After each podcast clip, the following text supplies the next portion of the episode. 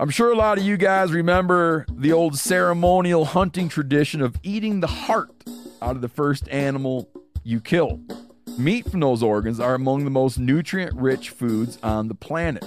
You can get those same benefits your ancestors craved via convenient daily capsules from Heart and Soil. Find out more at heartandsoil.co. And remember, use code MeatEater for 10% off your purchase.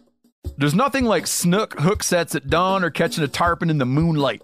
Find your next fishing trip made easy on fishingbooker.com and experience the magic of the Sunshine State or any other destination on your fishing bucket list. Book a blue water adventure in search of sailfish or go snapper fishing with the kids. With over 6,000 captains and trips to choose from, planning your next one just got a whole lot easier. Download the Fishing Booker app on the Google Play or App Store or visit them online at fishingbooker.com to book your trip today.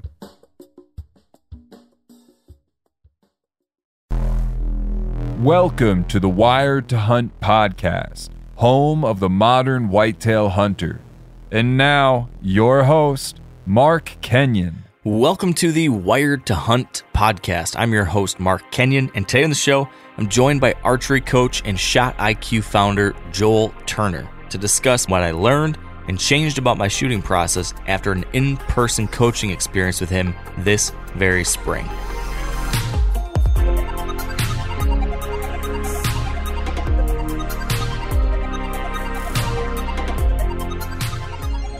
All right, welcome to the Wired to Hunt podcast, brought to you by First Light.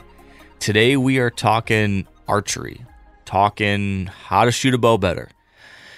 And my guest, as I just mentioned, is Joel Turner. Now, Joel Turner is he's a guy, and that's a name that I, I think many of you have heard before. Um, he's he's been becoming a pretty well known figure in the world of archery and bow hunting, specifically for those people who have ever had problems or challenges with rushing their shots, or punching the trigger, or holding off of the target, or any number, basically almost everything that goes wrong when you are trying to shoot at an animal or at a target in high pressure situations. All of that stuff can be distilled down to in one form or another as a symptom of target panic. And target panic is something that I personally have, you know, dealt with over the years. It's something I've been pretty candid about on this podcast um, in in many different forms, and you know, oh gosh, since the very beginning, I think you know, back in well, I, I don't know how old it was. I think I was like 13 or something. I started teaching myself to bow hunt. Me and my dad picked up bows and tried to figure it out, and neither one of us knew what we were doing.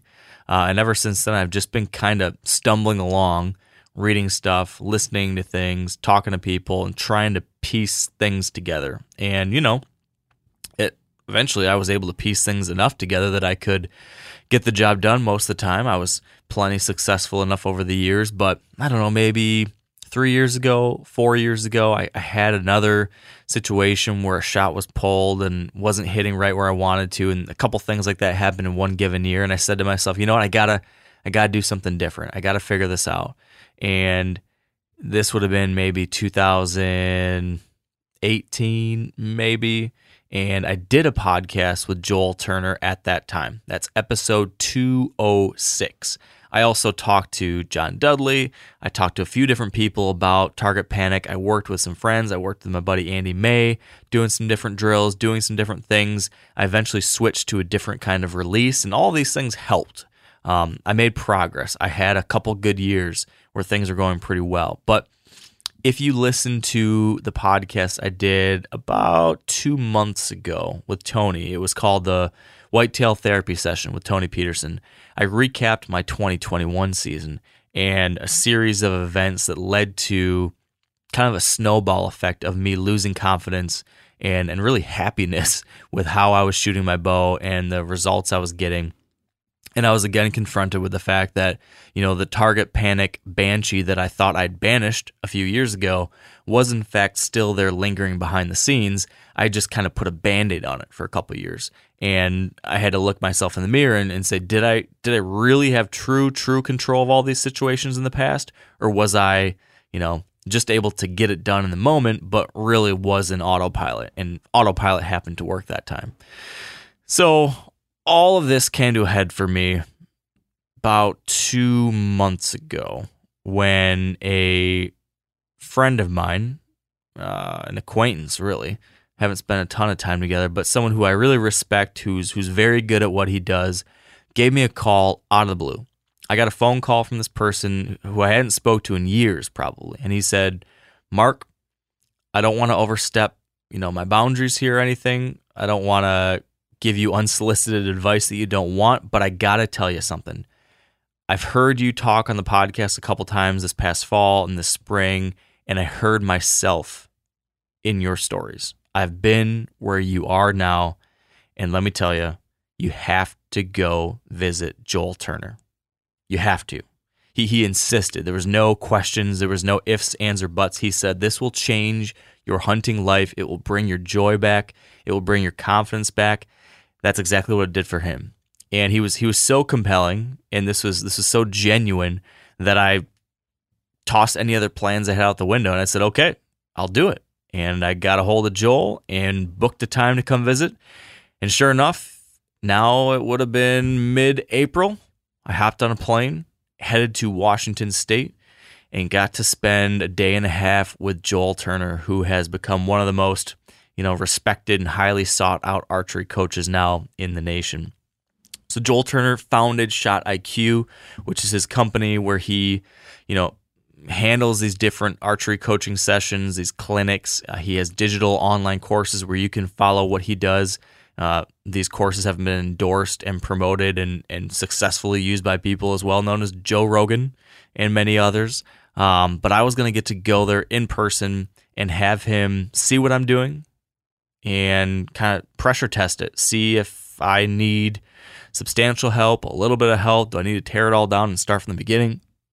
That's what I wanted to figure out. And Joel was was gracious enough to do that and really really helped me out in a lot of different ways. So that's what we have today is the conversation that Joel and I had just after my full day of coaching together. I've I have never shot so much in one day. We shot for hours and hours and hours and hours and hours in many different settings in a number of different ways long distance, close distance, all sorts of crazy stuff.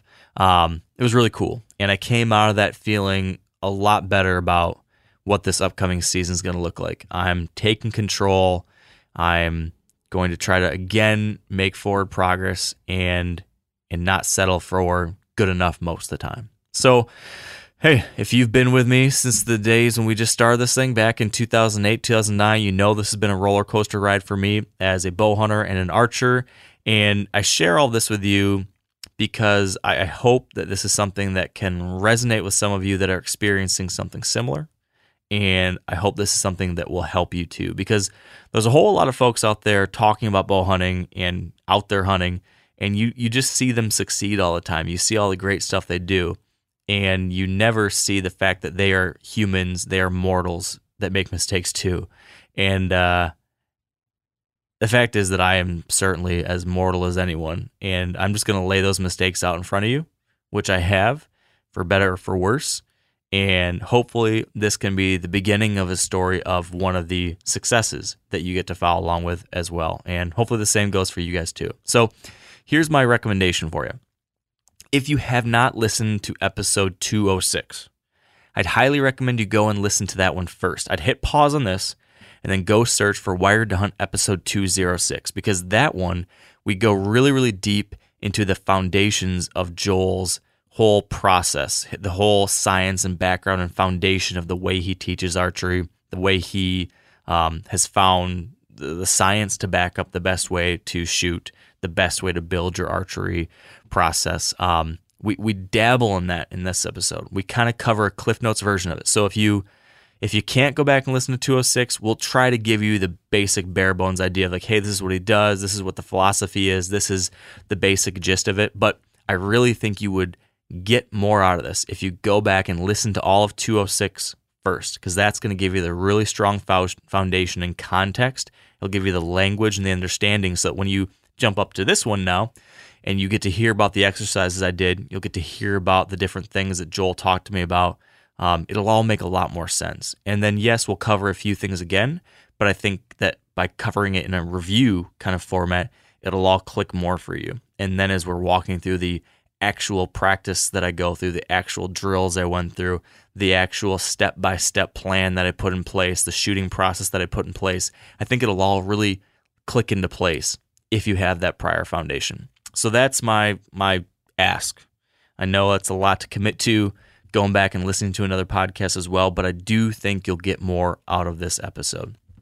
So, 206 and then tune into this one to see what I did with Joel in person and to hear about what I'm going to be doing about or what I'm going to be doing in the future.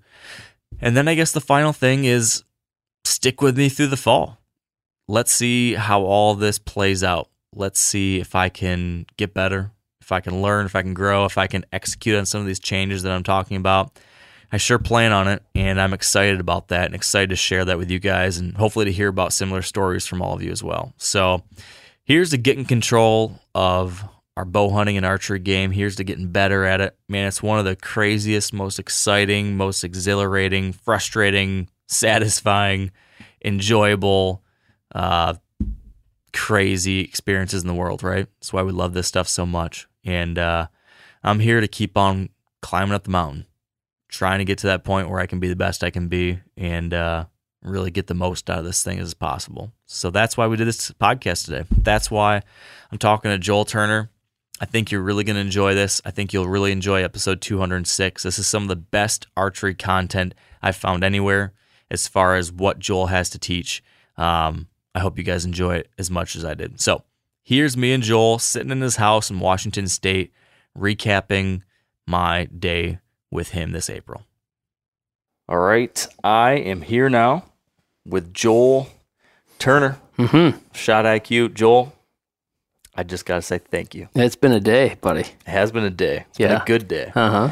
And I, uh, I'm very appreciative. Yeah. So, what I want to do here now is rewind the tape a bit and Mhm. set the stage, lay some groundwork for folks that haven't listened to the first podcast we did a number of years ago. So, Mhm. so touch a little bit about that and then fast forward and spend most of our time diving into what happened today. Mm-hmm. But for that kind of groundwork, can you start with the story you told me earlier this morning about how you came to the epiphany that opened your eyes to this new world of shooting that you now occupy? How did you get here? So, do you want the firearms instruction story or do you want the archery story from 2008? I was thinking the archery story, Okay. but if you feel like the firearms one is important to to understand this, then Yeah, it it's of utmost importance because I did not know how to concentrate back then. And being a new police officer, a new firearms instructor, a person that had somewhat gained control of a firearm shot at this point, but I did not know how to transfer that information. And that's when, you know, we just one academy class. I was a fairly new instructor, and for decades, the firearms instruction had been front sight, front sight, front sight. That's what the instructors would yell all the time front sight, front sight, front sight. You need to have clear focus on the front sight, and everything was about aiming. But then they would talk extensively about trigger work and pressing the trigger slowly and and all of these things and letting it surprise you and all this stuff but nobody ever told me or anybody else how to actually do that mm-hmm. i mean we've all had instruction from grandparents and parents of let it surprise you you know press trigger Yep. slowly or whatever it may be squeeze the trigger and all these things so starting to figure things out, but not necessarily knowing how to transfer it to other people. And then I had that one recruit, and I was keeping my eye on this kid, I'll call him at the time, and he was what we would call a nervous Nelly. and so the target's at 20 yards, and he's bouncing bullets off the floor of the academy range, and they were hitting at about the 15 yard mark. Ugh. So his pre ignition movements were extraordinary, right? I mean, So just a very. His yips and yeah, everything before the shot. Nervous personality. His flinch was massive. And I watched him bounce a couple bullets off the floor. And then I went over to him and I'm thinking to myself, how in the world am I going to get this kid to concentrate on the trigger press? Because it was a precision environment that we had, that we were shooting at that particular moment. We just wanted him to get rounds into the 10 ring at 20 yards, which is a fairly difficult distance with a pistol. And so that's when I just I got on the driver's side of his pistol so I could see the tip of his finger. He's a right-handed shooter. And I said, "Okay, I want you to take the slack out of the trigger, but don't make the gun go off." And I watched him his finger move to the pressure wall on the trigger and he was shooting a Glock. And I said, "Okay, start pressing the trigger, but don't make the gun go off." And once I saw his finger move, that's when I started talking him through the shot. Me, I was doing the talking. And so I'm saying to him, keep pressing, keep pressing, keep pressing. And I'm watching his finger move in the exact rate of my speech. And finally, that shot broke and he shot it right through the middle because it was the first time ever that it was a surprise break for him. Mhm. And it scared him. And it, it was supposed to, right? So that was my light bulb moment for all of this control process shooting was I went, I had complete control of this kid's mind through what I said. And then I started to think about firearms instruction in a different way. I started to think, why do we keep yelling front sight, front sight, front sight at these at these shooters? Because all that does is put their conscious mind into the sight system when it needs to be in the trigger movement. And so I completely changed uh, how we thought about firearm shooting. And in that time frame, this is about 2003. So in that time frame, I am uh, just now starting to gain control of my own shot in archery. I was shooting a compound bare bow at the time, and I put a clicker on my bow. And so I was able to use that as a mechanoreceptive trigger. So I would draw back and aim, and then I would expand with some back tension and some forward pressure until that clicker would click and you'd let it go, right? And that gave me some more control, but I didn't understand the science of it at the time. Mm-hmm. And so several years went by of being able to do it on a target range, but not being able to do it on a critter. And then fast forward to 2008. So I'm I'm really working on the firearms instruction end of it, but then I'm taking the things that I'm learning in firearms and I'm putting it over to the archery side. And so uh, 2008 comes along. I'm hunting down on the King Ranch and I'm not hitting anything. I mean, I've shot at least 10 shots on this hunt. And so I got a little pissed off at my buddies because they were making fun of me, right? Because And so when you're sorry to interrupt, but when ahead. you're when you're not hitting stuff, what are you doing that's making you not hit stuff? I'm I'm just barely getting to the aim, and then that would trigger my shot. 'Kay. So as soon as I would get a, an aim on a critter, I would shoot, but because I was allowing my subconscious to tell itself when to let go, it was linking pre-ignition movements to my release motor program, which carried me outside the acceptable range. I was missing Mhm. right? So this one shot uh, came along. It was you know ten shots into this hunt, and I went to a feeder by myself. Got a little pissed off. Went to a feeder by myself. Uh, I set the feeder off. I tucked myself back in the brush, and here comes the hog. Right, this big brown and black hog, and he's coming in at 50 yards out. I said to myself, "This time, Turner. This time you're going to do it right." And that was a decision that I made, not knowing it at the time. And then that hog comes in at 20 yards and turns broadside. And we all know that feeling of when we believe the shot is imminent. And that's when we have physiological changes happen to our body where we get adrenaline, we sweat, we, you know, our respiration goes up and blood pressure goes up and all these things. Your body readies itself for a stressful situation, right? Yeah. A stressful environment. And so I, I made that one decision when that hog was 50 yards out. But then when he got to 20 and turned broadside, I got all that adrenaline dump and all that stuff. So I just I drew my bow back and I had drawn my bow back so many times and had this feeling of anxiety, this knowledge that I wasn't going to get through my clicker. All the same nightmare was happening all over again in this shot. But for some reason, I don't know if I was just pissed off enough at that point or whatever. I got to full draw on that hog and I was locked off the target. I was locked low and I knew I was locked low and it wasn't it was wasn't going well. So that one time I said, I ain't doing this again. And that's when I let that shot down. And at that moment, it finally meant more to me to stay in the shot process than to kill the hog. And I'm telling you right now, if I wouldn't have had Texas, I don't think I would have ever reach that point. Because in Texas, you get multiple shots per day on certain critters or Mhm. hogs or jackrabbits or whatever it may be. And in Washington here, I get one, maybe two arrows a year. So it was a lifetime of fail, Yeah. wait a year, fail twice, wait a year, fail again, right? Yep. And just the learning curve, just it takes way too long when you're in a place like Washington where you just don't get very many opportunities. Mhm. So Texas was it for me. And so I let that shot down. And again, that was my turning point. That's the point at which it meant more to me to stay in that shot process than to kill that hog. So before I drew the bow back again, because the hog didn't see me, before I drew that bow back again, I said, I'm going to shoot this shot perfectly or I'm not going to shoot it at all. First time I'd ever made what we call now the original decision. And so I drew my bow back with this newfound knowledge and purpose, right? Because I knew how to shoot a controlled shot. I just never could put it together on a game animal. So I'm going to shoot this shot perfectly or not at all. And I drew my bow back. And as I'm drawing my bow back, I said, I'm going to do this right. And that was the first time I'd ever made a decision within the shot process. So I've got a decision I made before the shot process. Now I'm drawing my bow with knowledge and purpose. As I draw my bow back, I make another decision. I'm going to shoot this shot perfect. Or I said, I'm going to do this right. It's what we call the half draw moment. Mhm.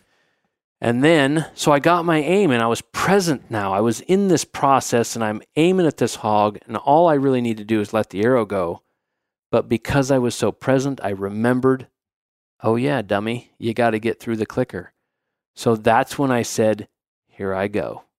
And then keep pulling, keep pulling, keep pulling, keep pulling. And I'm working through that clicker, and it the clicker clicks, and I shoot that arrow and I smoke that hog. But I never blueprinted how I did it right? And that's what took so many years between 2008 and 2014 because I wasn't blueprinting it. I had a couple of successes. You did it right, but you weren't able to describe exactly what you did Right. right, along the way. I didn't even try. Yeah. I didn't even analyze it. I just was celebrating the fact that I finally controlled a shot on a game animal. Yep. But I never blueprinted it until December 14th, 2014. So on the 14th, you did the same kind of thing, but you looked back on it and you said, okay, wow, I made this original decision. Yep. I made this decision within the process. Mhm. And then I had what you now call the critical 2nd Mhm. where you just where you say, okay, now it's now it's go time. Here we Mhm. go. Mhm. And then finally, you had this final mantra that you worked through the trigger, Mhm. worked through that final release process or Yep. movement, I guess. Yep. And you know, during all these all this time between 2003 and 2014, I'm just trying to work this system, but all I had was experience. I did not know the science of what I was trying to do. And that's when that one gentleman said, "What you're doing works, but it's not right." And I said, "Well, I want to know what's right." So he said, "Well, you got to take my class." And so I took his class, Advanced Concepts in Motor Learning and Performance, and that gave me the scientific basis for all the things that worked and didn't work and how your mind actually functions in high stress shooting events and how it works against you in almost every step of the way. So can you give me the Cliff Notes version? We did a deep deeper dive into this last time, but can you give me the Cliff Notes version of the open loop versus closed loop, which I Mhm. think was the, the main point of what that class was you took with Mhm. that gentleman, right? That's when Right. you kind of dove into that. So w- what at a high level does that look like? So, open loop control system would be a control system that's used for any movement that is supposed to be fast enough you're not supposed to gain feedback within it, like swinging a baseball bat, swinging a golf club, throwing a football. Any of those movements are you you start in a cognitive stage of learning where it's very choppy and it has Mhm. steps to it. And then you practice with the goal of becoming automatic. Yeah, muscle memory. Yeah. what- right? So, and you know, it's just building motor programs. So that's the the human learning model. That's how we, we start cognitive, then we practice with the goal of becoming automatic. And the problem with shooting is that we follow that same pattern. but the, but shooting involves an explosion that your Mhm. mind has an aversion to from birth. So open loop is where your mind wants to go. It is the brain sending a motor program to the effector. The effector is the the muscle group that catches the motor program. And it's too fast to gain feedback within it. And for most sports, that's good. For most movements, that's a good thing. But for trigger work, it's not because if you go open loop in your trigger, meaning punching the trigger, you're moving your trigger at a rate that's so fast you cannot stop it. Mm-hmm. Therefore, you cannot gain feedback within it.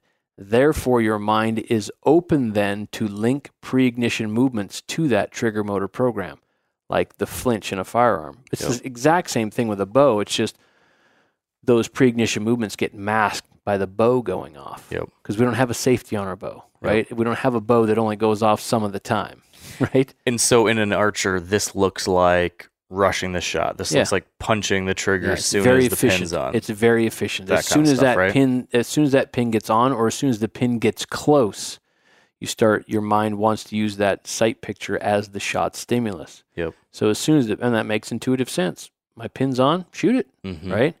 But if you want to go precise, if you want to get good and accurate, there has to be a moment where you stop the train and go closed loop. Closed loop is slow enough, the movement is now slow enough you could stop it anywhere within it. Slow enough you can now gain feedback within the movement. Like if you watch Bodie's hinge work or if you watch me work a grip sear on a on a stick bow. The movement is so slow that it's almost imperceptible. But we are working, right? And now you've experienced that where you Mhm. hook that finger around the trigger and you're working and you're talking yourself through that so that you can concentrate on it and it's moving so slow that you could stop it anywhere within it and then all of a sudden it breaks and your mind doesn't know when it's going to break therefore it doesn't know when to put pre-ignition movements in there. Yeah. it's basically the conscious override. I mean i i don't consider myself a shooting instructor. I teach the conscious defiance of human nature right? Literally Yeah. that's what we're that's that is what we are teaching. It's a much better title. yeah. But will that fit on a business card? yeah right. I don't know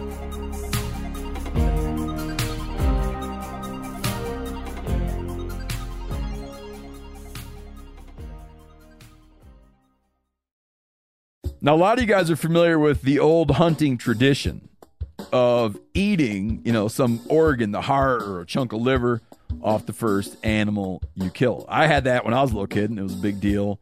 Organ meats were always prized by frontier people who knew the importance of getting a lot of different minerals and nutrients. And as often is the case, those guys were onto something because organs are among the most nutrient rich foods on the planet. And you can get the same benefits your ancestors craved via convenient daily capsules from Heart and Soil made exclusively from regeneratively raised, grass fed, and finished cattle.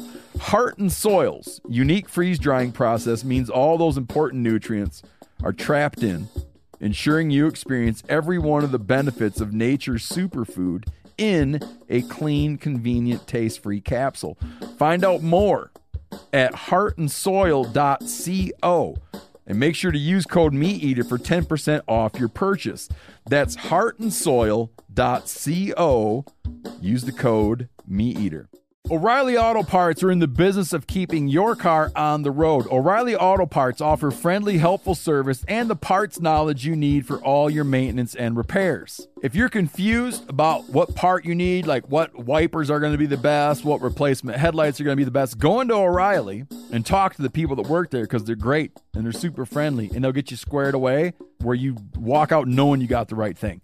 They've got thousands of parts and accessories in stock, either in store or online, so you never have to worry if you're in a jam. Do you need your windshield wipers replaced? You need a brake light fixed? You need some quick service? They'll help you find the right part or point you to the nearest local repair shop for help. The professional parts people at O'Reilly Auto Parts are your one stop shop for all things auto do it yourself, and you can find what you need in store or online. Stop by O'Reilly Auto Parts today or visit us at o'reillyauto.com slash meat eater. That's o'reillyauto.com slash meat eater. So, okay. So closed loop shooting, closed loop processes allow us to retake control Mm-hmm. of our shot. What does that what does that actually well let me let me get let me take a different angle at this, I guess.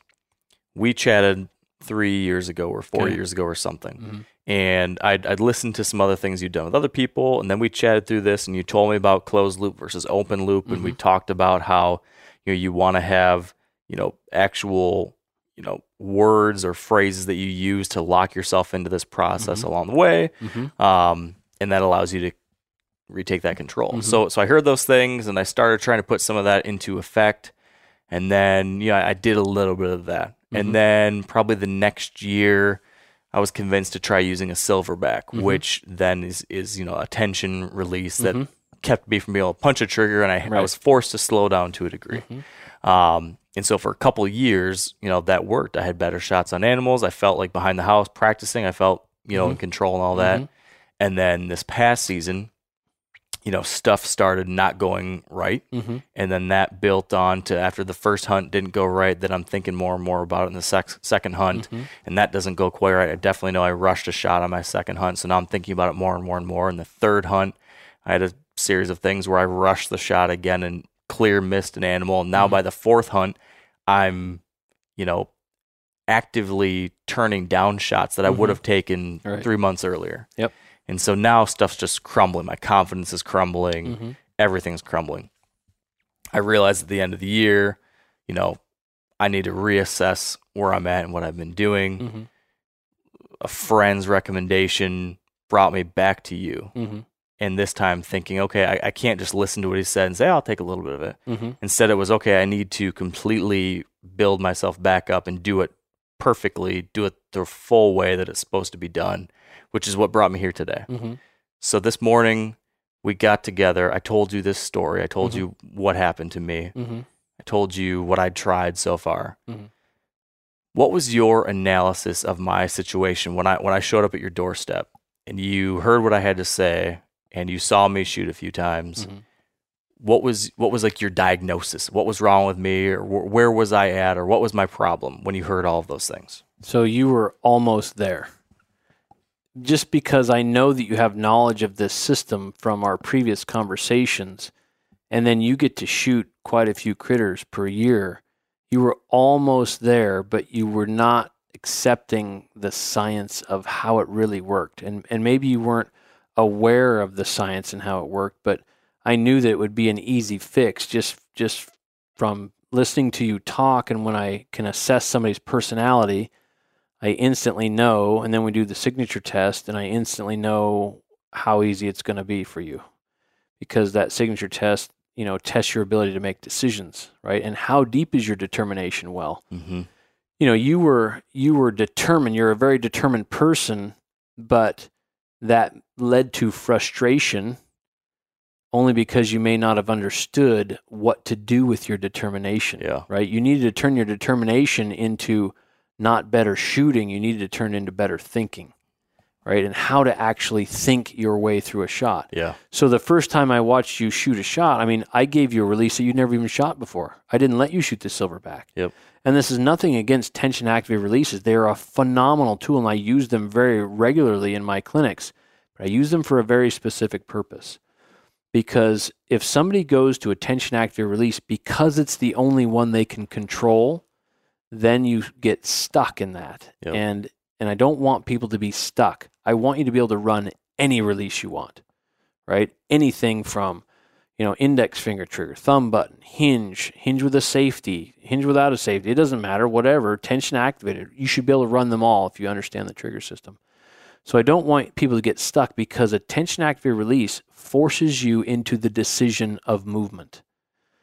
Safety goes in, draw back and aim, safety comes off. So it gives you this big separation from the aim by taking the safety off. And Yep. then if you don't decide to move, your bow's not going to go off. So it forces you into the decision. Whereas I want you to be able to make that decision with any release and run anything. So I knew that just from you shooting the silverback so much, I knew that you would it would be an easy fix, right? And then when I gave you that that uh, B3 Hawk Flex, and had you shoot it, I watched you put your finger on the trigger and then you started to move and it didn't go off because I've got it set really tight Mm-hmm. and it didn't go off. So there was this, you can see this confusion start in your mind. I mean, I'm watching all this in one shot, Yeah. the first shot that you shot in front of me. So you started and then it stopped and then you punch the trigger, right? And when I asked you what you were thinking about, you were thinking about the release and the movement, and how, you were thinking instead of about the movement, you were thinking, when's this thing going to go off? How Mhm. much pressure do I got to put on this thing? Man, this thing's tight. All of those thoughts do not equal movement, right? So you weren't actually putting your conscious mind into the movement. Yep. It was stuck in questions. Why isn't it going off yet? When's it going to go off? And that's as soon as your thought process leaves the movement, the subconscious rushes in, autopilot punches the trigger for you, and puts pre ignition movements along with your trigger motor Yeah. program. But then your second and third shot were better, still a little bit of open loop in the trigger. And that just told me that's it's going to be an easy fix. Right. So so from there, I think we then talked through how I need to start putting both decisions and words to my entire process, right? Mhm. Well, first we talked about the aim, right? And the science of aiming and visual proprioception, and how you really don't have any control over your aim, anyways. You had, it- you had a really great little exercise I did Right. that was really um, interesting, which was where you told me like hold up a pistol, Yeah. like if I was going to be shooting Uh-huh. a gun, and then you, just want me to aim it Yeah. and not you do do nothing but aim it, and Right. then well maybe you should tell me what you Yeah. did. So I do that. I, I put your conscious mind into the aim and then I gave you impact within the aiming system. So I simply got you to aim at a target with your little thumb front sight Mhm. and then I tap your hands and you can see my hand coming at your hand. And so your body formulates motor programs against it formulates reactions against that impact. And then I when I miss your hand, you move significantly yeah, and because your mind believed the impact was coming. yeah, So that's exactly what happens in a shot where your mind is using the sight or the sight picture as the stimulus for your shot. And if you put your conscious mind in that, you're going to punch the trigger every single Mhm. time. Every single time.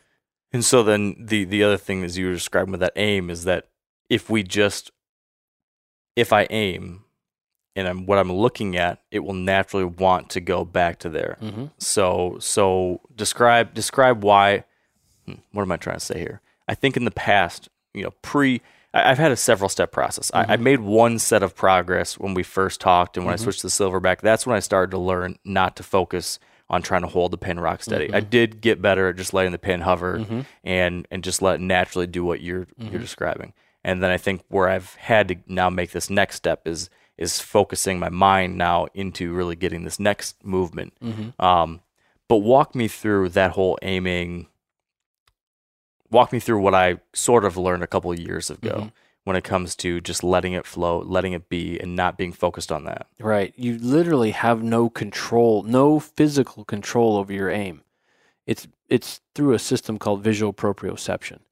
So the analogy that I like to use is driving. So you are driving down the road and you get visual feedback to your vehicles veering slightly to the left and you make an automatic correction on the steering wheel without even having to think about it. You make a correction on the steering wheel and when you get the right visual feedback to your vehicles back in the center of the lane, that movement on the steering wheel stops and then goes the other direction based on the next visual feedback that you get.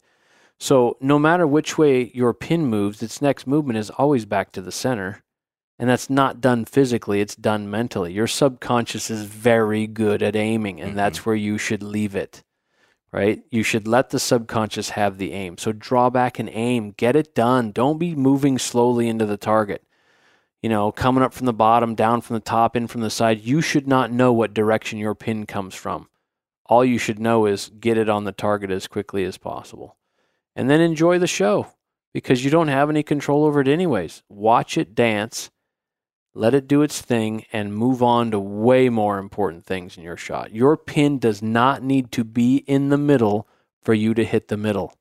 So you're telling me I don't need to pick a hair and have it be staying right on that single hair the entire time, just perfect? No. but picking a hair, picking a spot is a good thing because it gives that pin a much more acute anchor point to Yep. always come back to, right? But So subconsciously. yeah, so it's not swinging through the lungs, it's swinging a, you know, through that hair. That hair, that spot that you pick must be the anchor point that it always comes back to. Right? And many people out there, many of your listeners, I guarantee you, are locked off the target. They can't even put their pin on the target, Mm-hmm. and then any movement toward the target causes them to punch the trigger. Yep. So you have, and that's natural, and your mind loves you for it, right? It because it was able to hold you off target, so the pin's still in the grenade, and then once you yip your bow up or down, and then you punch the trigger, your mind is really able to brace you for that impact. Yeah. Yeah. So it's it's a series of decisions you described to me that I need to make throughout this process Mhm. to lock me in. Right. And and I don't know if you want to cover all of that or if you want to walk me through just a couple of those key pieces. But but can you lay a little bit of the groundwork there that you talked me through as far as my I, I kind of viewed them as like speed bumps along my Mhm. route. If if I'm if the old me would see a deer come in and I was drawing back and the whole thing was like I'm speeding through a stoplight, maybe is what I was pre Right. historically doing. Mhm. You've now been putting these great big speed bumps in the way where I have to stop in my mind, I have to take control of the situation. I have to remember, okay, now I'm moving to this next stage. Mhm. Make this decision. then I have a set of words that I that I, phrase I use that that moves me to the next one, and then I have a stop point, another decision. Can you talk me through some of why that's important and what some of those decisions are? So if you don't start the shot with the decision, if you start the shot by drawing your bow, you're already way behind the game. If you start the shot with a decision, like I'm going to shoot this shot with control no matter what. Now we're not thinking that's a, you know, that's a huge 10 point buck in front of us. We're thinking about the shot process, right? Mm-hmm. So now you are, I'm shooting this shot with control no matter what. That makes us intensely present. Now, when we draw our bow, we draw our bow with knowledge and purpose on how it's going to go, right? It's, we have, what we have done today is we have erased the wonder from your shot. Mm-hmm. You should have 0% wonder on how your shot's going to go Yeah. right? So that, and it all starts with what we call that original decision. Before you draw your bow back, say something, right? And no matter what is a very strong, determined Yeah. statement, no matter what. Then you draw your bow back, and if you need more presence, because that's what decisions do for us, say something to yourself as you draw your bow back. If you want to say something about the process, like I'm going to do this right, whatever it may be, say something when you draw your bow back and that will make you intensely present for mm-hmm. your next task, which is to get the pin on the target. And then you address the trigger as the mechanical signal that you are done aiming. Yep. And then now you're in that critical second. And when you say address the trigger, sorry, that's you're actually putting your finger on the trigger or putting your thumb on the Mhm. button or whatever. So now or, you're or working a hinge to a Mm-hmm. click or taking the safety off your tension active release, right? Yep. You're now addressing the trigger. And then comes the most important decision in that critical second. and gets you through that critical second. That's here I go. And we say that because that is verbiage that is used to get people to hurl their bodies out of airplanes.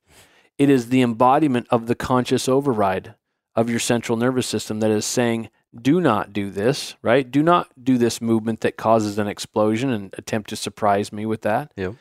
Your your human mind does not like shooting at all, right? It's all negative, smoke, fire, noise, recoil, you know, bows Mhm. blowing up, all these things. So it does not like that. So it literally takes a conscious override, and that's where here I go comes in.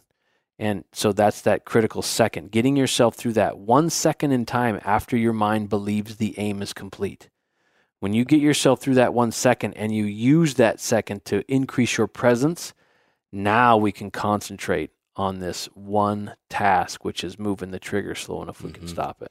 and that that critical second for many people i think this is this is certainly what i've experienced in the Mhm. past and I'm, i think this is what you said for many people that critical second is when so many people that's when they want to go Absolutely. but if you can stop and not and just get past that first wave of i want to shoot you Mhm. get past that and then you have this this this cue hmm I- it's like the say you take the safety off almost metaphorically Mm-hmm. Sure. but kind of becomes literally taking the safety off then and forcing that slow pause Yep. now all of a sudden you can do this next thing which you're describing which is now your slow movement hmm which in the past would have been just shot Right. and now instead it's think this thing this thing. hmm And you know thing. what's coming. That's the beauty. That's the power of it.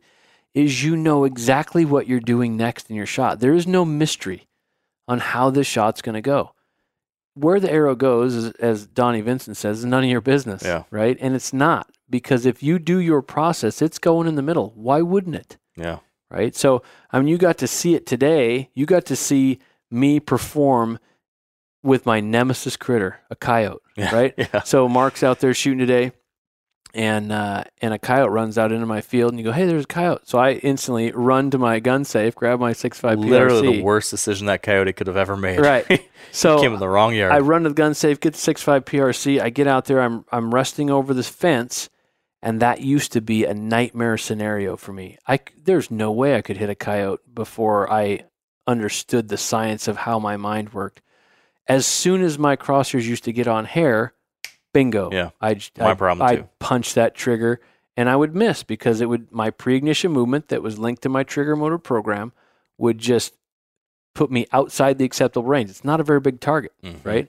So this coyote made the mistake of finally coming out of that little draw and he poked his head up over that over, over the rise and I was able to shoot him at the base of the ear, Yeah. right? At 100 yards. That never would have happened 20 years ago, Yeah. 15 years ago. No way. It was a No strong way. demonstration of your process. Right. So, uh, you know, that was just, it's with firearms as well. Because when I got my crosshairs on that thing's head, everything in my being said, punch it, because it's Mhm. on there, right? Yep. And because I have now a lot of experience with that, I'm like, nope, here I go. And then I worked myself, keep pressing, keep pressing, keep pressing that trigger until it went off. And, you know, unfortunately for the coyote, he stayed there long enough for me to get through my my process. And that is what you have to get better at is the organization of all the stuff up to here I go. Because after here I go is a very specific speed that you now know Mm-hmm. right? Through your signature test, you now know exactly how fast you can go. But you got to get better at the organization, original decision, right? Draw back and aim, get it done, address the trigger, here I go, and then you work, right? Yep. So the shot, a controlled shot, doesn't really take any longer than a normal shot. It's just, it's very organized, Yeah. right? Now, one thing that I that I remember you saying and remember me thinking, oh, I should do this, but never stuck with it and actually really truly embedded into my brain and did all the way was literally say these words throughout the decision making process. Mm-hmm. Why is that important? Why is it important to not just know that you should think through these things, but actually have specific phrases tied to each part of this process and to go through that in your mind or whisper them to yourself as you go through this process? Why is that important to do? And why did that help me so much more today? your subconscious is constantly working against you. It's very strong. It's your central nervous system. It is what has kept you alive to this point in your life. Mm-hmm. It has kept you from falling off of cliffs and jumping off of cliffs and doing all kinds of crazy stuff. So if you don't verbalize it, right? Words are nothing more than attentional cues. And when you speak a mantra or whatever it may be, you create a, an attention bridge, right? Between your brain and your muscles. And so if you don't talk, you're not sending any cars across the bridge and the bridge breaks, right? Because Mhm. there is no connection. So in speaking, it's very important to actually say things. And when you verbalize a decision, then it really intensifies your presence. And that's what was lacking, right? If you Yep. just think you know you should do it, but you don't, the subconscious is going to override that every single time. Yeah. So, I mean, literally, you are doing the conscious override of your central nervous system. Yep. And unless, and that only comes from conscious decisions. Like thinking about jumping off a cliff into water, you got your toesies hanging over the edge. You're not going to jump if you're thinking about the future. Like, I don't know if that water's deep enough. Mhm. You'll never jump at that point. It's not until you bring yourself in and go, here I go. Then and only then can you do a movement that will cause, cause your body impact. Yeah. Right. You know, another kind of analogy for what I feel like a few of these decision inflection points was like for me was speed bumps one thing, but another I think way to describe it would be like a splash of water in the face. Mhm. Like when when I had to now say at the beginning when I was going to shoot, when I, I sat, I stood up, st- took a step up to the line and said, "All right, no matter what," and mm-hmm. that was this splash of water into my mm-hmm. face, saying, "Wa- "Wake up! Yeah. You are in control. Mm-hmm. This is going to go your way. This is not going to be the auto the autopilot that happens on every other shot you've taken in the past." Right. So you get that first splash of water, Uh-huh. and you're going through that. You're minding yourself, and then we get to that next one, that next big one, the critical second. This is where I'm like, right, here I go. So I, I've gotten very good at I can put that pin on and just let it float and just let it be there. I've felt comfortable with that, but then it's now that next point, and here's the next splash of water in the mm-hmm. face. Here you go, and you're in control of this next move, mm-hmm. and that it, it seems so easy when you say it Mm-hmm. like just when we're here talking about it, but it's so much harder in the moment when, like you've said, your subconscious mind wants to do this other mm-hmm. thing. Yeah. Like but splash of water like shakes you out of it. Right. Like you said when we were shooting down at the range there, you said that you could still hear that voice. Yes. Like a like somebody in the grandstand hundred yards away. Yeah. Just punch it, Mark. Yep. You know? I definitely had those periods where I would Uh-huh. I, I could I could hear like almost physically have this like other person in my ear like the the urge it was like a physical urge I wanted to go back and do that same thing. mm-hmm. But one of the things you had told me to do, which has helped, and I still am not getting it perfect all the time Mm-hmm. throughout the day, but I but I kept trying to pull myself back as you would say, use that "here I go" or "here you go" phrase to like sweep sweep it back. It's the broom Like it that hits, cleans hits up the the reset mental button. mess. So when when I felt like ah gosh they're whispering to me or they're yelling Yeah. at me from the back, I just ah nope. All right, reset. All right, here we go, and then you're back at it, and then it brings you to that reset back to square one, and then back into Mm-hmm. that next move where you said you have to shout out the you got to shout out the hecklers. So the hecklers are making noise. So Mm-hmm. I've got this part of me that wants to go go go go go, and you said you need to talk to yourself louder than the hecklers Mm-hmm.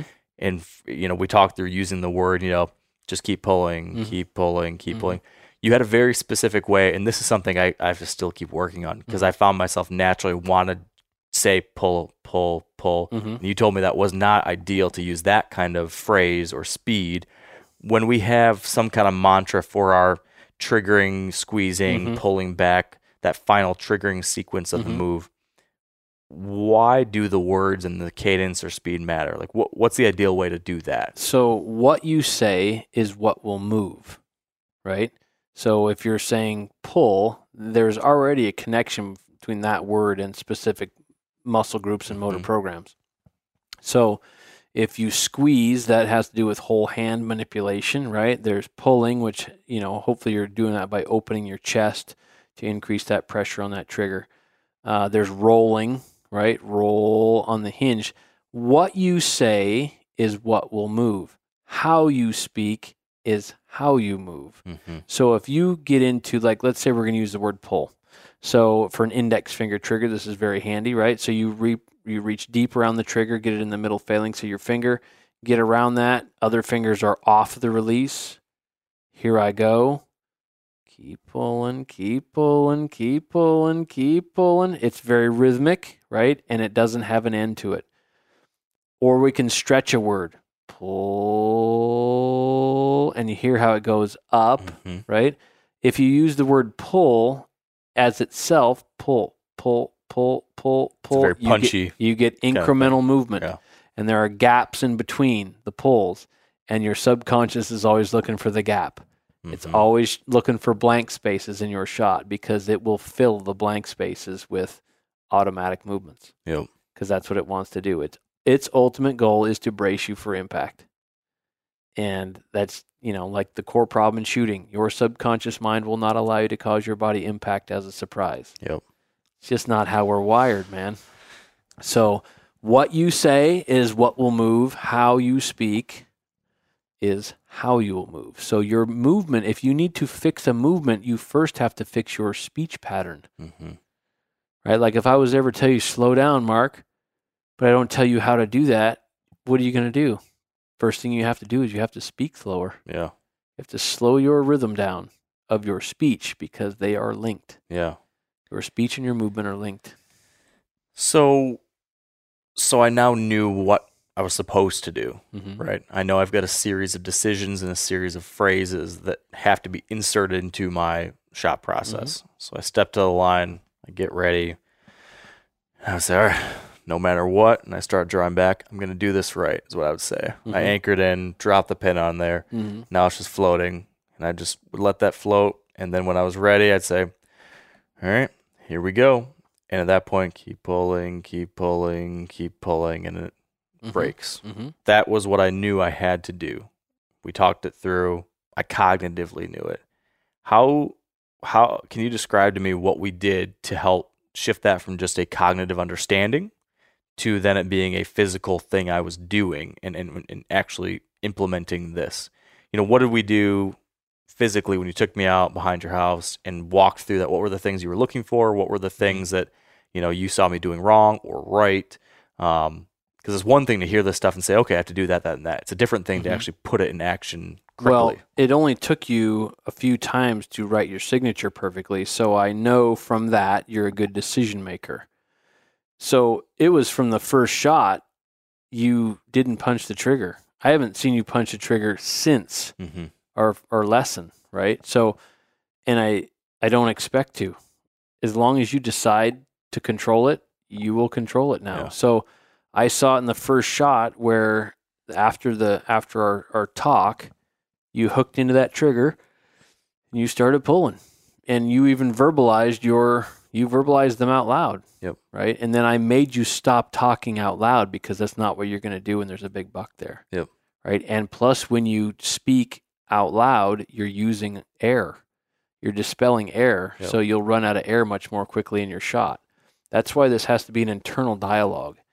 And so you have to get good at speaking inside your head. Mm-hmm. And so the application of it was completely on you, right? And if I have, like, if you wouldn't make the decision to do it, like if you kept punching the trigger, I would then put you on a tension activated release and it's probably not going to go off. I'd Mhm. screw that sucker down to where it wouldn't go off. I'd hand it to you and you already know how to work that type of a trigger, so I wouldn't have to explain it to you, but you'd push that safety and you'd draw back and you let the safety off and you'd start pulling and I would see the exact moment where you go open loop. Yep. And I'd see a big old huck and chuck there, right? It would Yeah. be it, it's fairly dramatic when it happens. And then we would I would have you blueprint that. What were you thinking about after here I go? Yep. And you would say, Well, I was thinking about and this happens a lot with folks. Well, I was thinking about pulling, but then I thought, man, when is this thing gonna go off? Uh-huh. And that is the moment that the autopilot comes in Yeah. and just trashes the party, right?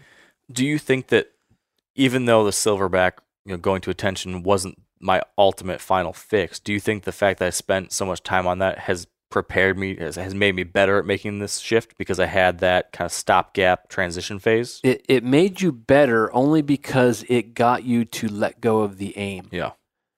And that's what that taught you. It Yep. got you to let go of the aim, which was obviously a very positive thing. But if I would have, if you would have gone back to an index finger trigger without this instruction, you would eventually start punching the crap out of that Yeah. thing. It happens to every single person unless Yep. you decide not to. And knowing what decisions you're going to make, when you're going to make them, and how to carry them out, that's what you learned today. Yeah. And that's how we removed the mystery.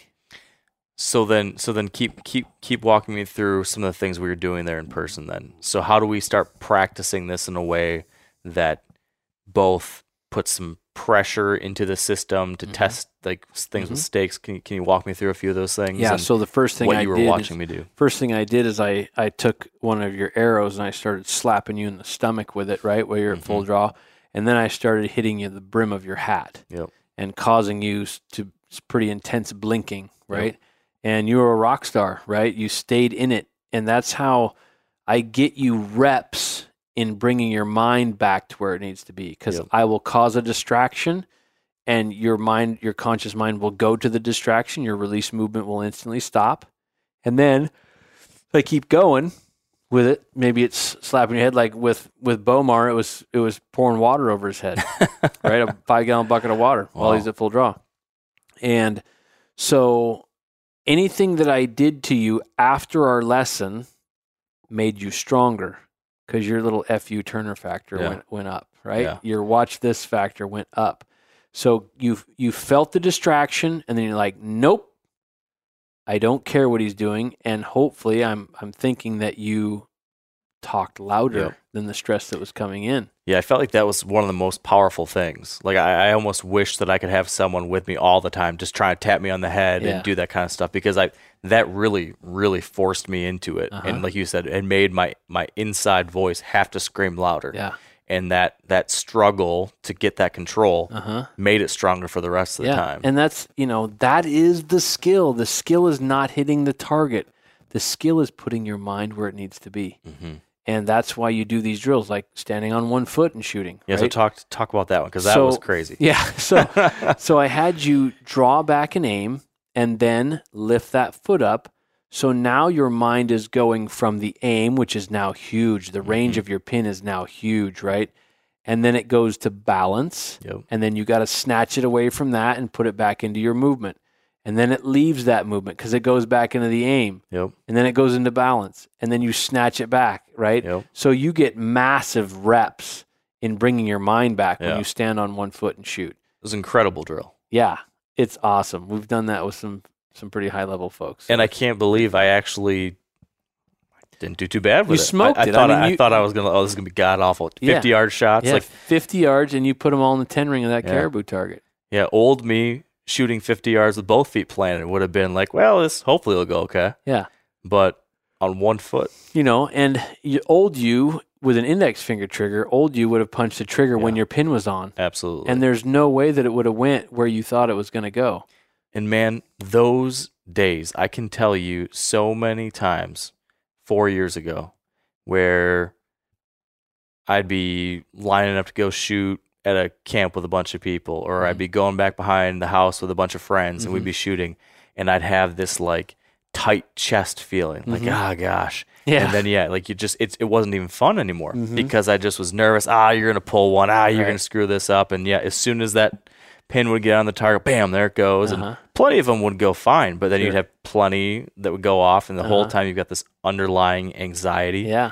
And it, this is, this has been like a, the last couple of years have been better, Uh-huh. forcing myself to have a mechanical slowdown hmm and now here today i mean i i did so much better than i thought would be possible hmm given that these these relatively simple steps to take back control Yeah. um It's very specific. And like I always say, it's literally life changing because mankind has been looking for the answer to these questions mhm. for, you know, centuries, literally. And, and that, that may be an arrogant statement, but I read everything there was to read about target panic. I watched every video that's ever been put out about target panic, as most people have, because we're looking for a solution that works for us. Mhm. We're looking for instruction. Oh, I hope that works for us. And Yep. the first thing I will tell you is there is no instruction in shooting that works for you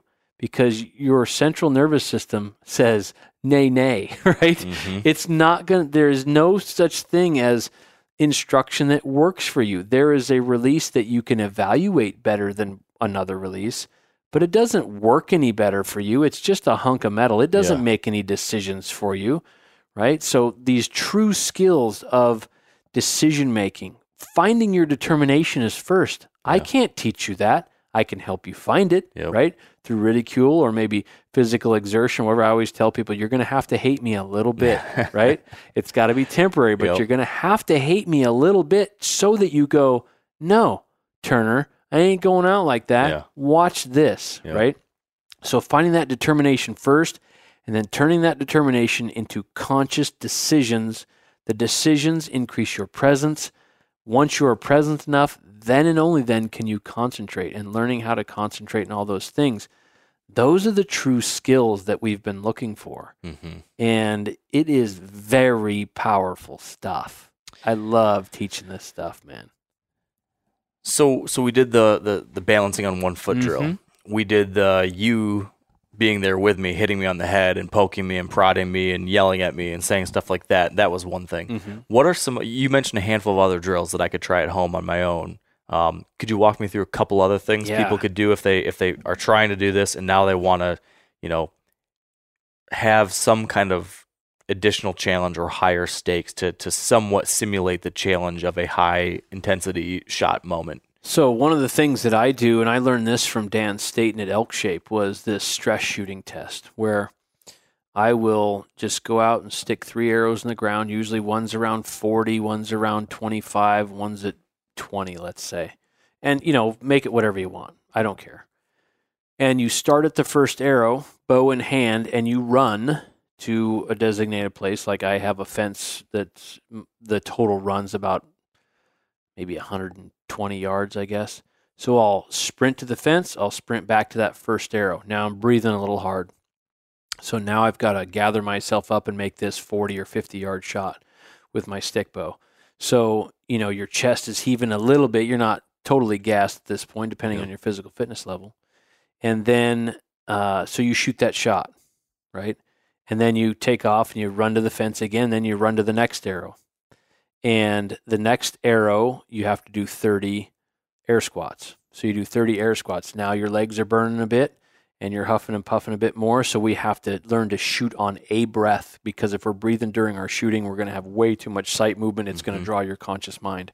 So now you got to just kind of suck it up and you just stop that one breath and you shoot that shot. Now you run back to the fence, you run back up to that third arrow, and now you do 30 lunges, right?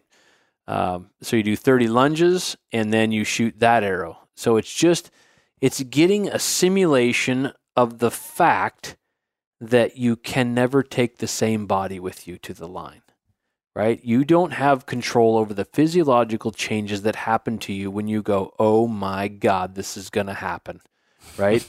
and so that's when you get that microburst of adrenaline, all these things happen. And that's when we have to remain cognitive and so, you know, depending on what you want to do for physical fitness, that's a drill that I try to do, you know, at least twice a week. And it doesn't, you know, to, I'm to the point now where I seek stress so much that it doesn't, you know, that doesn't really do it. I, I do it just more to stay in shape now, yeah. right? Uh, you can have your kids wrap themselves around your legs, right? That's an easy one. You can, yeah, right. I mean, have them if, you give them permission to mess with you, mm-hmm. they're going to mess with you, mm-hmm. right? And you got to use it to make you stronger. Have them push on your on your waist so it moves your body in big movements. Yeah. And then like wind, right? Go and shoot in the wind. Hmm. Learn how to hold off in the wind. Learn what a new a new center looks like. Meaning, you know, if you got a massive wind coming 90 degrees your the middle of the target is not your X anymore. You may have to hold in the nine ring on a on an 80 centimeter face, or you may have to hold back a little bit in the guts. You may have to hold up in the shoulder of that deer now. That's your new center. Once you pick your sight picture, that's your sight picture. It's always going to dance back hmm. to that X, yeah. right? So any of these things we can do. Like we went and shot extreme ranges. I mean, I watched you dump one dead center at 77 yards today, yeah. right? You learned about pin stacking today yep. and, and, how to actually do it and how to account for bigger gaps at longer ranges and these things. Yep. So you learned all kinds of things, but it was the main thing is it's just another aim. Mm-hmm. You know, mm-hmm. so a lot of people will tell me, man, I'm good out to about 15 stick bow a lot of times. I'm really good out to 15, but man, you get me to 16, 20 yards, I'm a mess. Like, why is that? It's no different in the yeah. shot. It's just a different aim, right? And the closer, especially for traditional archers, the closer their point gets to the target, their point on distance, the more anxiety because now they know there's no question that they're on yep. or they're not, right? So now they see that they're locked off the target. And it just, it's a downward spiral. It's a nightmare. Oh, yeah. yeah. but it's the same thing in the compound world with people that are locked off target there. Yeah, and, and going to these longer ranges. I, I remember old me knew I should shoot longer range mm-hmm. to, to, to, practice at that. And I knew that if you practice more at longer ranges, it'll make the shorter ranges easier. Mm-hmm. Um, so I did some of that. You know, I, I, couldn't stretch out this far, but I would shoot, you know, 60. And I think I had a little corner I could shoot maybe 65. And so mm-hmm. I would mm-hmm. do that. But I certainly remember being stressed about, you know, losing arrows mm-hmm. and if that if that pin was waving off of it all i mm-hmm. always remember thinking gosh I, am moving so much and you know still in that trigger punching phase right. and, you know, so that was just like anxiety inducing. Mm-hmm. And there's no way I could trust that even if my pin's going here and there, they could possibly find center. Mm-hmm.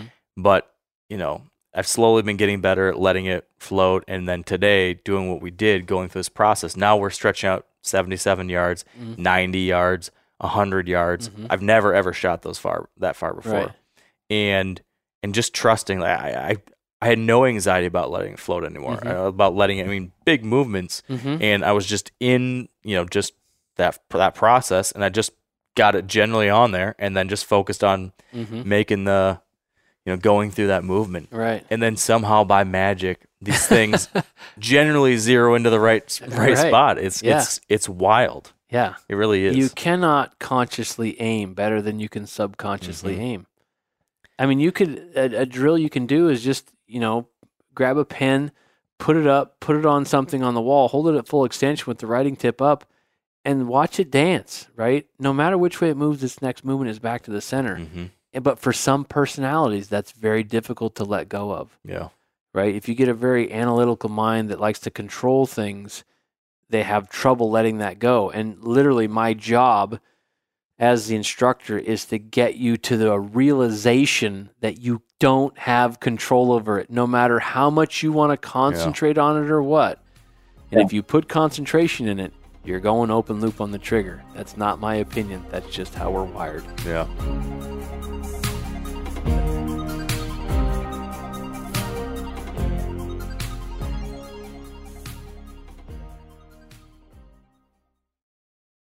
Now, a lot of you guys are familiar with the old hunting tradition of eating, you know, some organ, the heart or a chunk of liver off the first animal you kill. I had that when I was a little kid, and it was a big deal.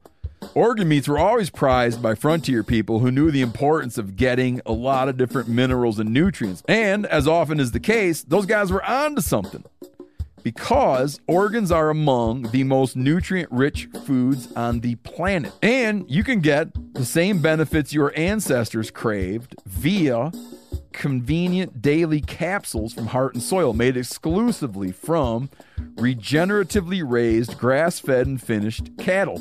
Heart and Soil's unique freeze drying process means all those important nutrients are trapped in ensuring you experience every one of the benefits of nature's superfood in a clean, convenient, taste free capsule. Find out more at heartandsoil.co and make sure to use code MeatEater for 10% off your purchase. That's heartandsoil.co. Use the code MeatEater. O'Reilly Auto Parts are in the business of keeping your car on the road. O'Reilly Auto Parts offer friendly, helpful service and the parts knowledge you need for all your maintenance and repairs. If you're confused about what part you need, like what wipers are going to be the best, what replacement headlights are going to be the best, go into O'Reilly and talk to the people that work there because they're great and they're super friendly and they'll get you squared away where you walk out knowing you got the right thing. They've got thousands of parts and accessories in stock, either in store or online, so you never have to worry if you're in a jam. Do you need your windshield wipers replaced? You need a brake light fixed? You need some quick service? They'll help you find the right part or point you to the nearest local repair shop for help. The professional parts people at O'Reilly Auto Parts are your one stop shop for all things auto do it yourself, and you can find what you need in store or online. Stop by O'Reilly Auto Parts today or visit us at o'reillyauto.com slash meat eater. That's o'reillyauto.com slash meat eater. So you mentioned all these drills. One drill that you didn't mention that gets brought up a whole lot when people talk about target panic issues Mhm. is blind baling, Yeah. shooting into a bale. Yeah. Why don't you recommend that so much? It's not that I don't recommend it. I I just I know it's factual that there is no transfer of that physical feeling from that shot to an actual aimed shot. So people will draw back on a blank bale and because they're not aiming at anything or maybe they have their eyes closed, the timing mechanism for your pre-ignition movements is now shut off. So, therefore, you are much more free to concentrate on certain aspects of your shot. Like you'll find it's much easier to pull through a shot when you have your eyes closed Mm-hmm. because you completely shut off the subconscious that's screaming at you to let it go when the pin is on. Yep. So, but if we took a blank bale shot and you blueprinted it like you do with your aimed shot, if you drew back an aim on a blank bale and you ran perfection, I mean, everything's perfect and you feeling that movement and everything's going right, and pa, the shot breaks as a surprise, and then you blueprint that. What am I thinking after here I go? What am I saying after here I go? Could I have stopped it? What decisions did I make? Right? You can see how that gets very mundane. hmm But people will go, man, my instructor told me to do six months of blank baling. So I shot whatever, 10,000 arrows blank bale. And then you go to a tournament and it all goes down the tube, Yeah. right? Because now you have a pin on the target that's screaming at you to let it go. Mhm. And if you never practice the conscious override, it's going to completely destroy you. Yep. So you wasted six months of your life on a blank bale when you didn't need to. So, you know, your blank bale shot should feel exactly like your, or your aim shot should feel exactly like your blank bale shot. Now you just add the aim to it because now the aim means nothing to you. Yep. Just get it done and watch it to keep it. And that's how you can transfer some of that. But I don't recommend people do blank baling to fix target panic. They, it has nothing to do with target panic.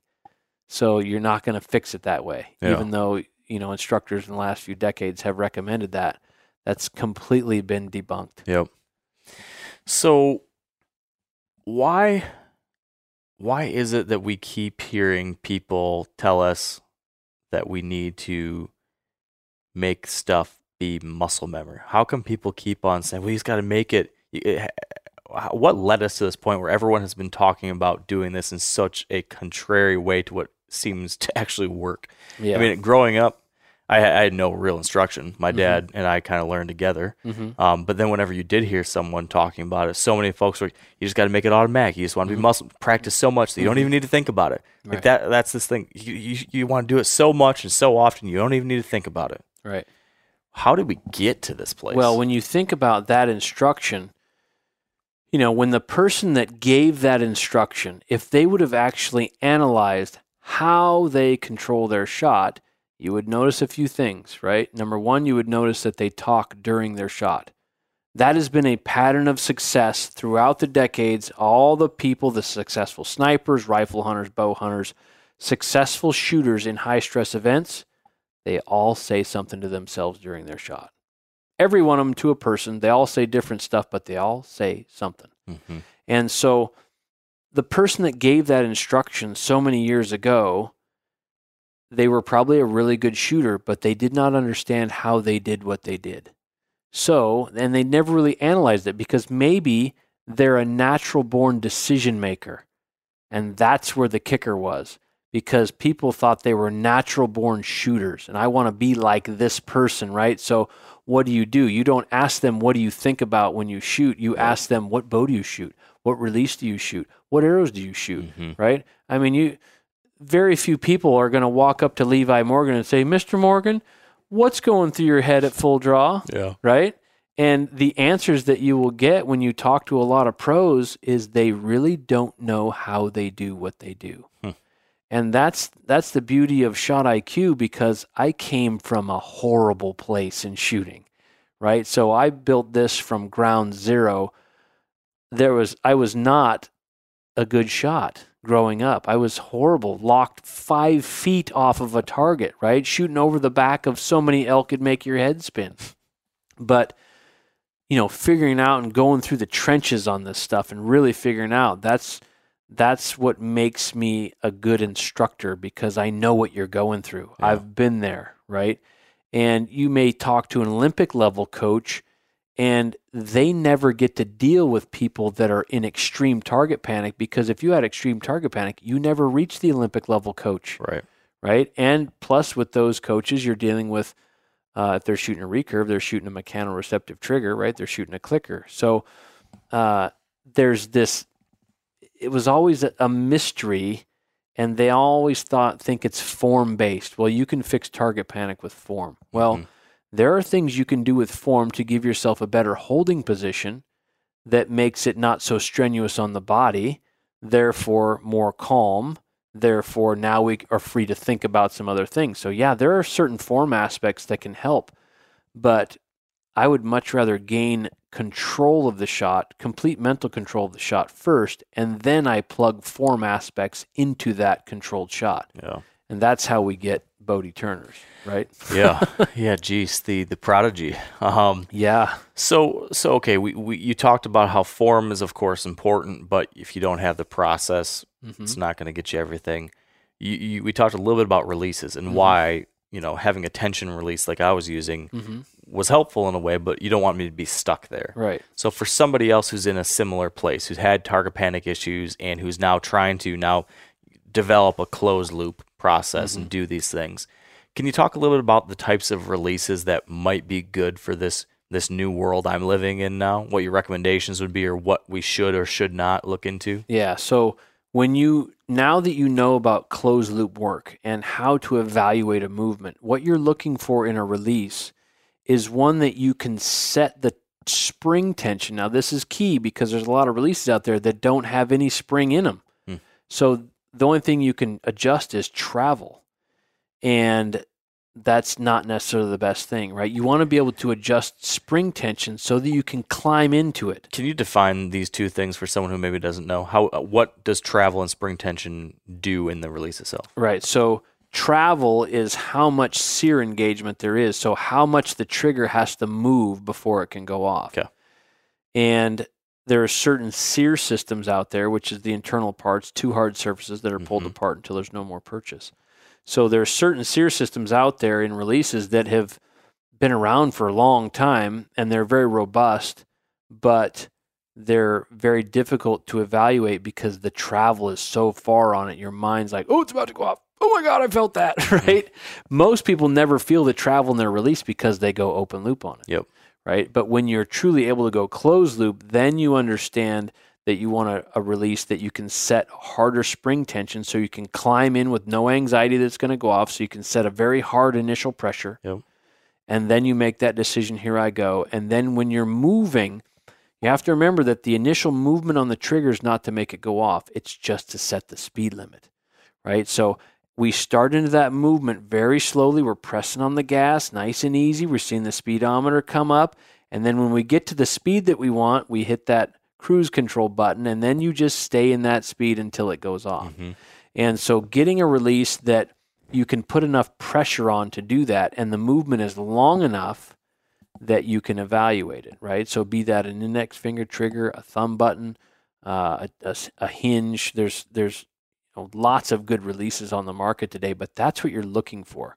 When you learn how to go closed loop, you're going to really feel like if you've got a fairly cheap release, you're going to feel the trigger system in it. Yeah, so so okay.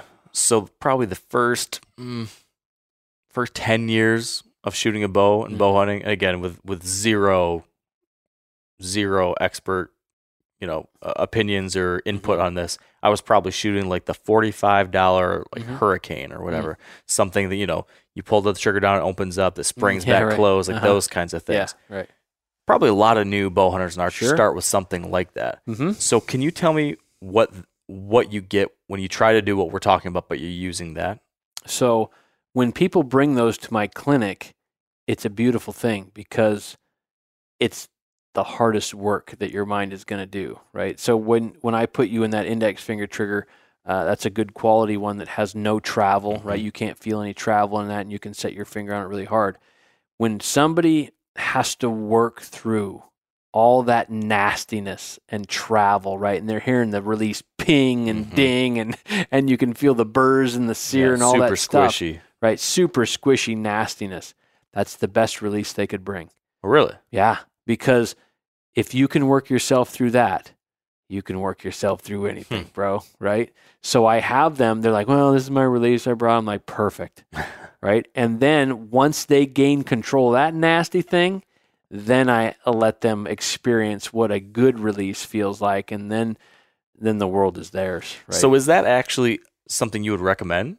Like for someone who's who who knows they have this problem and they have to they want to tear it down and start back up. Should they, if they don't already have one of those cra- cruddy ones, start this with the forty-five dollar one? Yeah, I mean, Try you- to figure it you- out? You could. Um, I don't necessarily recommend it, but if if you do bring one of those to a shot, already IQ, have it, if you yeah. bring one to a shot IQ clinic, you're not going to be looked down upon. You're going to be going, "Yep, This will help. let's see if you can do this one, tough guy." Yeah. right? So, So okay, so then still on the releases, uh huh. and you look at all the different things you can spend money on with a Yeah. bow. There's a lot of different accessories and pieces of gear and the Right. bow itself, and there's there's Right. all these different variables. Mm-hmm. If I'm relatively new and I'm trying to pick and choose what I spend my money on, Mm-hmm. is the release one of the things I should spend the extra money on to get one of those higher dollar, better Yes. quality pieces? for sure. Okay. Absolutely. And again, you're looking for that, you know, you're looking for a trigger. You can set spring tension in and you can set travel. Mm-hmm. And, you know, there'll be certain places that you can look for those screws and if they have that adjustment. And, and hopefully the bow shop will allow you to try them just on a string bow or whatever. Yep. But you should be able to wrap your finger around that thing or wrap your thumb around it and work that thing slow enough you could stop it. And you should not feel any travel. Yep. Right. And it also shouldn't be so light that you're just trying to be dainty with it. Yep. You want to kind of handle these things, right? Mhm. Wrap your finger around it deep, put it in, in between those first few knuckles that you got there, Yep. And then work and see if you can evaluate that movement. Yep. Okay, so for this person, we've asked them to spend an extra, I don't know, extra hundred bucks or something on the Mhm. release. Is there anything on your bow system that you could say, hey, it's it'd be okay to buy a hundred dollar cheaper of this or a little bit cheaper? I mean, this is kind of off topic, but I'm curious if you were going to sacrifice somewhere and buy a more entry level something. Mm-hmm. Is there anything that comes to mind that you'd be willing to sacrifice on? Uh, if I had to sacrifice, it would be in the sight system. Yeah. You know, I mean, what you're really looking for in, in the cheaper sights, you're going to deal with durability, Yep. right, and what the housing is made out of. But it still has the pins there, Basic function. right? Yeah, it Yeah. still has the basic function of a bow sight. Yep. So uh, when you get into more higher dollar, you get into more screws and third axis and second axis and all this stuff, and which is all very good. But you know, once you gain control of your release, then the world is yours. Yeah. the world is not yours if you just buy a better bow Yeah. right? And, you know, speaking of like third axis and all these different things, we shot a ton today. I Mhm. mean, more than I've shot in one day, probably my entire life. Okay. Um, I've never done a full day like this. Okay. Um, took a lot of shots, Uh-huh. and not once did you tell me to change something with how I was canting my bow, or I- was I leveling my bow, or Uh-huh. Was I pulling my arm just right, or was I? Uh, there was a little bit of grip Sure. feedback, Mm-hmm. but other than that, almost zero discussion around those types of things. But just by implementing this process, I was shooting pretty darn good. Mm-hmm. And not once did I worry about any of those other things. Is that because so much of our success as archers is because of this one simple thing, which is getting control? Mm-hmm. Or is it because I already had those kind of basics figured out and I was doing most of that stuff good enough? Well, your form your form is not bad. There was a couple times today when I saw you, your bow is canted a bit, Mhm. right, and your bubble level is not in the middle. Yep. But that was not my concern today. Yeah. My concern was you doing your job, and your job was to move the trigger slow enough you could stop it. Yep. And once you do that, again, once you gain control, the world is yours. Now you adjust your third axis on your sight because you can't even zero your bow until you gain control of your release Yeah. because otherwise you're zeroing it to a trigger punch. You're zeroing it to pre-ignition movements, and you don't know which one's coming, Right. right? So, are you going to grab the bow this time? You're going to collapse a little bit. Who knows? Your mind just has a Rolodex. "Ah, I think we'll throw this one in this time, Yeah. right? But now, in, with control and closed loop movement on that trigger, now there are no pre-ignition movements. Now we can really zero our bow, Yeah. and now we can figure out your bubble and your axes and all these things, Yep. right? And we can figure out your grip. Again, when you gain control, you then plug in other form aspects or mechanical aspects, different sight, different arrow rest, what it, whatever it may be, because now you can start to shoot the difference out of things. Yeah. Whereas before, no matter how good your form was, it's blown apart by a pre-ignition movement, Yep. whether you like it or not. Yeah. So we, we took another step. We we spent a bunch of time here in the back just shooting you and you and me, Mhm. and then it was like, all right, we're gonna go to a range Mhm. and we're gonna shoot a, a competitive course with another friend of yours. Mhm. That's another thing I've never done. Yeah. Um, walk me through why that kind of thing is is an, is an important kind of stress test, I guess, for this. And I, and I don't know if that was on purpose, but it, it's Oh, yeah. sure served like uh, served something because again, I told you earlier I'd had problems, you know, shooting, you know, Mhm. pressure situations, right, and reverting. And so now all of a sudden I was shooting in front of more people I didn't know in the setting I wasn't, you know, comfortable with, hadn't done before. And then also there was a little bit right, we're keeping score and all these Mhm. different things and everything. So how does that how does that kind of uh, has that fire sharpen the iron. right? So it's all concentration practice. You introduce people that you don't know, right? You instantly want to impress them. Mm-hmm. And you saw how Kyle and I were going back and forth, just razzing the Yeah. hell out of each other, right? We do that for purpose Yeah. so that, you know, anything I say to him makes him stronger. Did you notice that when I would razz him, he would buckle down Yeah. and shoot better? Uh huh. right? So his he has to get to a point where he can manufacture that determination. When I'm not there, Yeah. right? You and you as well. You have to be able to manufacture determination, and that's it's a lost skill. Yeah. I'm telling you, right? So now anything you have to seek that stress in your training. You have to seek it. And you're going to get to a point where nothing really razzes you. And then it's only hunting or very high stress tournaments, right? That's why I shoot Vegas. Vegas is the only tournament that makes my legs shake, right? And I enjoy the crap out of it because I'm going to control my shot no matter what. Yeah. I mean, I shoot okay scores at Vegas. They're not incredible, but I'm getting through my mechanoreceptive trigger every single time, Yeah. no matter what. Right. So, and that's my goal there. Um, you know, with with Bodie, Bodie now has won Vegas, so he he's really good at using stress to make him stronger. But that's because he knows how to control himself. I mean, he is literally screaming inside his head. And the only advice I ever give that young man is to keep it moving. Because I know that if he keeps his release moving, his mind is in the release and it's not in the aim. It's not in the thousands of people that are watching him. It's not anywhere other than that movement. You know, even though his pin may be bouncing off the edges of the yellow, it doesn't matter. It's always going back to the middle Yep. you know, but the person next to him is worried about their pin movement, and that's why he will run him over like a steamroller every single time. Right? But this is becoming, this is literally becoming the norm of archery now, Mm-hmm. right? This is literally a revolution that it's a complete paradigm shift away from conscious aiming Yeah. to subconscious aiming, conscious shot activation. Yep. And it's not conscious punching, it's consciously moving the trigger slow enough you could stop it and exactly how to do that. Yeah. Yeah. So, what's next for me? What would you your your marching orders for me heading into the rest of this year, leading into the next hunting season, or Mhm. right on through the hunting season? What do I need to do next to to take that next step or to make this a permanent part of me? You need to go shoot with people you do not know and you need to talk a little trash. Right? Okay. So, I mean, literally, hey man, what's going on? Hey, watch this. Right? And they're going to look down and they're going to think, who in the Yeah. hell is this guy? And you're like, no, don't look down range. Watch how slow I can move this release. Right? yeah. and you think about the pressure because now you have to perform. Yeah. You have to go hunt turkeys. Yeah. You have to shoot as many groundhogs as you can, Yeah. right? Pretty soon, none of that stuff's going to cause you any stress. Mhm. Then it's deer season, right? You have to, if you're allowed to shoot 10 does, then go shoot 10 does, Yep. right? And donate them to food banks or whatever you need to do, but Yep. shoot as many critters as you can. And then when that big buck steps up, it's not going to be autopilot, right? It's Yep. the same process. You get better and better and better at it. Like in, in 2019, I killed the bull of my dreams.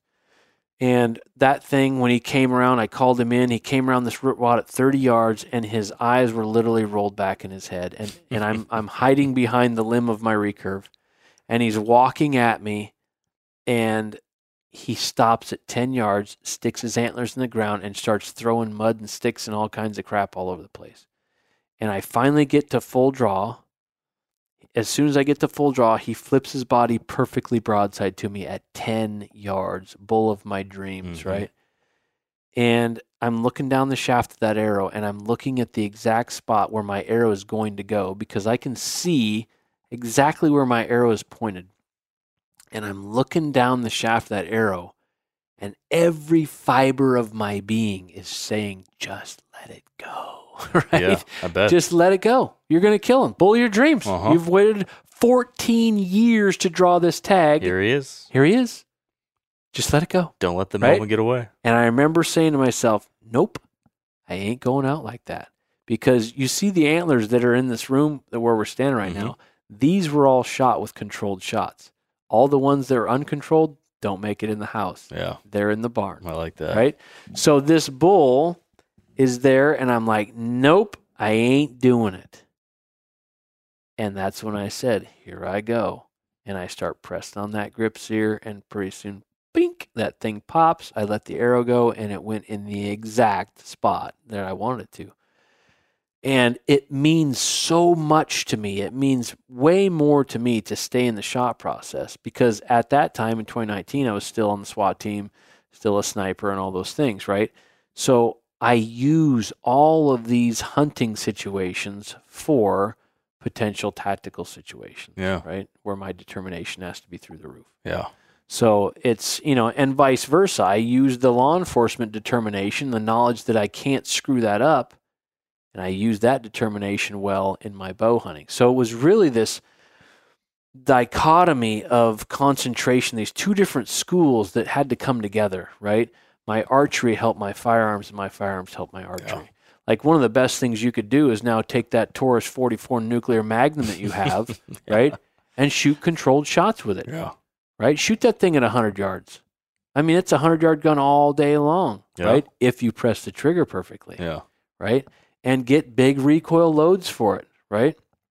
And press that trigger slow enough you could stop it. When that nuclear magnum bucks, your bow's going to seem real easy to I figure imagine. out, right? I imagine. But but shot anticipation in firearms is not even close to what it is in archery, because in archery your body is in tension and you are the explosion yeah. right?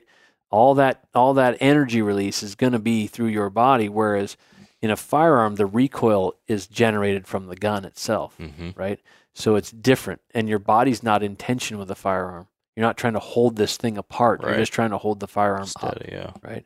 So it's uh, you know when you say iron sharpens iron, you can certainly use your archery to help your firearms and your firearms to help your archery. Well, that's that's the intention. I'm going to do it. I mean, Yeah. I've had the same problem with with everything. And if I look back honestly on all the deer and, and other big game I've shot over the years, um, I could probably honestly tell you only one of them. Do I actually could I look back and say I think I had some control? Uh-huh. I honestly think all the rest was autopilot getting me good enough. Yep. And, and yeah, enough times it would work, and sometimes things were great, and then I but I have enough of those other times where it didn't work out Mhm. that to what we talked about earlier. I had that just enough is enough. I'm pissed off. I can't. Good enough isn't good enough Yeah. anymore. Yep. And I cannot wait for that first time now where I really it's not just well it was better. I want I want to be fully in control Yeah. And after that shot be like wow I actually did it all. And you I literally had that home. That'll be I, I, I'll be so I'll probably follow It- the tree. I'll be it, so it means so much to be in control because that's what mankind has been trying to do for a long Mhm. time, bro. So when you actually shoot a shot, it's a controlled shot. It doesn't matter what the critter is. It will mean so much to you, Mhm. right? It has to mean everything to you. And and people say, "Well, Turner, you're kind of a shot control freak." Well, I want to control everything I can because I truly believe that the critters deserve that, yeah. right? Yes. I'm not going to miss a critter because I collapsed or punched my trigger or something like that. I'm not going to wound a critter because of that. Yep. Now, we can't control what the critter does, right? Yeah. They jump the string, you hit a limb, whatever it may be. That's out of our control. But your trigger movement is within your control. It is within your domain, and I really truly believe that that those the animals that we harvest deserve that, right? Hundred percent. Yeah. And that's that's why I'm here. I mean, I was just Yeah, you flew a long ways to Yeah. get here, buddy. it was a long flight. and I'll tell you this. Um, I found I, I, I, you know, as I discussed, we talked before on the podcast Yeah. a number of years ago. I'd listened to some other things, and I learned a lot, and I took value out of that. hmm Um, but taking this next step, you know, being here with you in person, and I Mhm. imagine if I would have gone through the digital course or gone to a clinic or something like Mhm. that, I do think that that extra depth and um, yeah, I don't know. It, it, took this for for me at least hmm to really get it all the way in. Mhm. And and it has been tremendously helpful to have you here to to see also to get that direct feedback. Like, am I doing this right? Does this feel right? You know, there's something to be said about um one of the things I thought is like I think this is a surprise release or I think I'm doing this right, but Mhm. not being able to see it myself Yeah. and not knowing if maybe I am pulling here a little bit or something. So all that's to say, uh, this has been tremendously helpful. Cool. And uh, thank you Yeah. for people that You're welcome. want for people that want to either go to one of your in-person clinics Mhm. or if they want to check out the digital course or Mhm. anything like that. Where can people learn about Shot IQ and, and all the different things that, that you have out there that can help them? Yeah, so it's shotiq.com is the website, and uh, Joel Turner at shotiq.com is my is my uh, email. Okay. And hit me up. And so we have our online course that is on shotiq.com, and you learn all the things that you learned today. It's just you're watching my pretty face on a screen, Yep. right? and it's just video after video and explain explanation of the science and then how to implement it with a trad bow and how to implement it with every type of release uh, on your compound system. So that's a, that's pretty cool. That, that is sold globally. It's Yep. it's all over the place, and people are finding. I mean, I get thank you notes every single day on that and how it's you know changed their life or whatever. It's really cool to get this feedback. And uh, like I was just reading you an, an email that I got from a, a guy from Italy, right? And he's he's trying to translate what's going on, but uh, it's it's worldwide and it is a revolution and it's really cool. So shotiq.com, that's where all the that's where it all happens. And then my live clinics are by request only. Okay. And so like an archery shop will request or a private citizen may request. And there are some there are some minimums to hit with those. Uh, but just email me if you're interested in a clinic and, and we'll make it happen. I'm pretty booked for 2022, but we're starting to book into the 2023 year. So it's uh, it's it's all over, man. It's That's- good. that's It's good. awesome. And I just retired, so now I'm. This is Shot IQ full time. So That's exciting. this is my job now. Well, I'm glad that you're able to spend all your time doing this because I think uh, it's making a difference. It's helping Yeah. people. It's helping, I think, you know, from everything I've heard from other people that have gone through this process, bringing joy back to people in a thing that they have enjoyed so much, but there's been this black cloud hanging over a part of it. Uh huh. And you, if you can remove that black cloud and bring back the confidence, which Yep. brings back the fun and the joy, Mhm. I think that, like you have said, I mean, it could be life changing. Yeah. And uh, man, after last year, I'm ready for that. In 2020, yeah. 2022, whatever this year is, Yeah, I'm ready yeah. for a different year. Cool. So All right. thank you, Joel. This You has been great. You're welcome. Okay, and that's a wrap. Appreciate you tuning in. I recommend, as I said already, go check out all of Joel's stuff, his courses, his clinics, social media. He's got a lot of good things going on, and as you can see, a lot to offer. So thank you for tuning in. Thanks for being with me on this one, for following along with this journey. And until next time, shoot your bow and stay wired to hunt.